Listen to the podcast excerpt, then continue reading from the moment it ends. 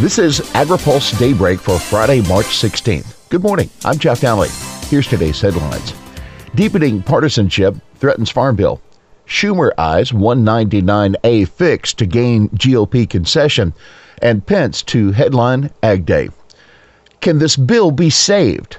The House Agriculture Committee has long been one of the most bipartisan committees in Congress. That's why Congress has continued passing farm bills even as the country becomes more and more urban. But things are taking a turn for the worse even before Chairman Mike Conaway brings out his draft farm bill. Republicans suspect Democrats are trying to delay the bill so it doesn't pass this year. Democrats deny that that's their aim. But yesterday afternoon on the House floor, the committee's ranking Democrat, Collin Peterson, delivered a letter to Conaway signed by all the other committee Democrats, demanding to see the text of the bill before they negotiate any further on changes to its nutrition title. Peterson later issued a statement indicating that Democratic members also want the official cost estimate from the Congressional Budget Office. I'm not sure where this will take us, but it will give the members information about what is actually being proposed. Conaway declined to comment to reporters on the letter, but a committee spokeswoman insisted Peterson has had the bill language and the CBO estimates since early February. Here's what's ahead. Congress can still get the Farm Bill done this year, but the schedule is becoming much more difficult given that the House and the Senate Agriculture Committees won't be moving their bills before April or May at the earliest. After July, Congress is in session only for a short time before the November elections. Here's some numbers to consider.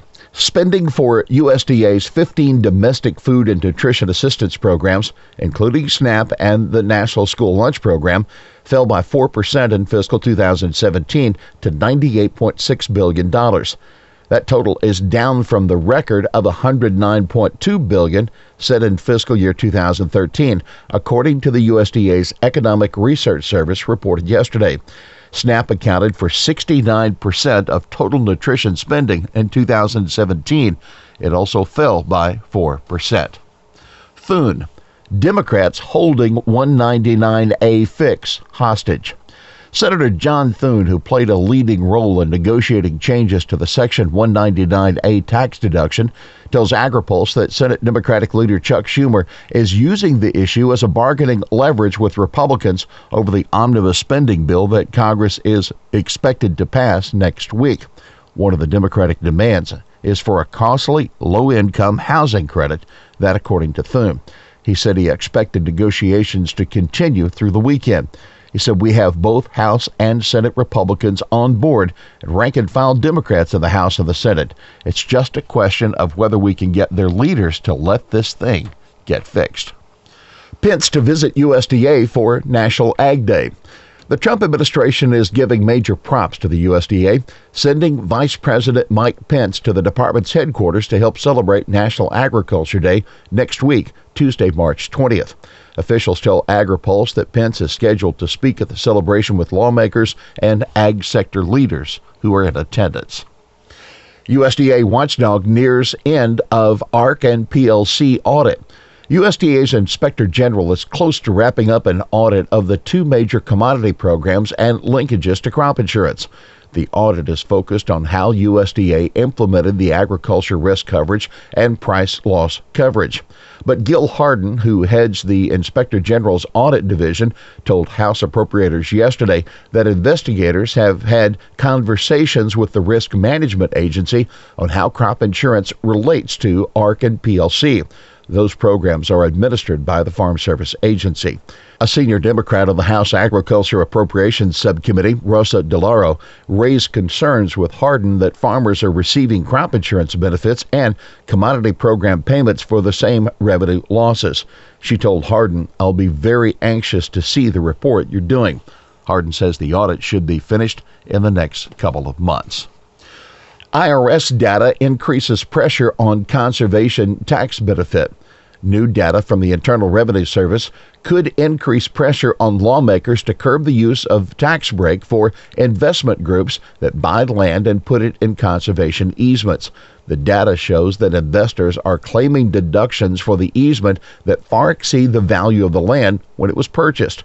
According to the IRS, there were 39,619 cases of syndicated conservation easements in 2017, and the average deduction was worth more than four times as much as the original investment.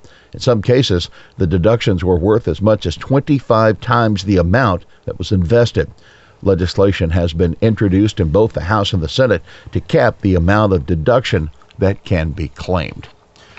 U.S. and South Korea reach bird flu regionalization pact.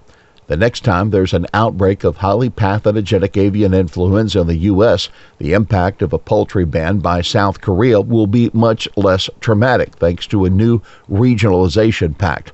South Korea, a major poultry importing country, has banned U.S. poultry several times over the past few years because of the bird flu outbreaks, and each time the country stopped imports of all U.S. product, regardless of the size or location of the outbreak. Under the new deal, South Korea will enact more targeted bans of poultry aimed only at states where the outbreaks occur. South Korea, which imported about $122 million worth of product in 2014, just lifted its latest ban last summer in August. Here's today's They Said It. I know you're a Navy SEAL and math may be difficult, but give me a rough number here. That Arizona Democrat Ruben Gallego, a Marine combat vet from Iraq, to Interior Secretary Ryan Zinke, a former SEAL. Gallego was trying to pin down Zinke over the number of meetings he held about reducing the size of several national monuments. Zinke shot back, I take offense at your derogatory comments about the U.S. Navy SEALs. Two men eventually exchanged Semper Fi's, and the hearing moved on.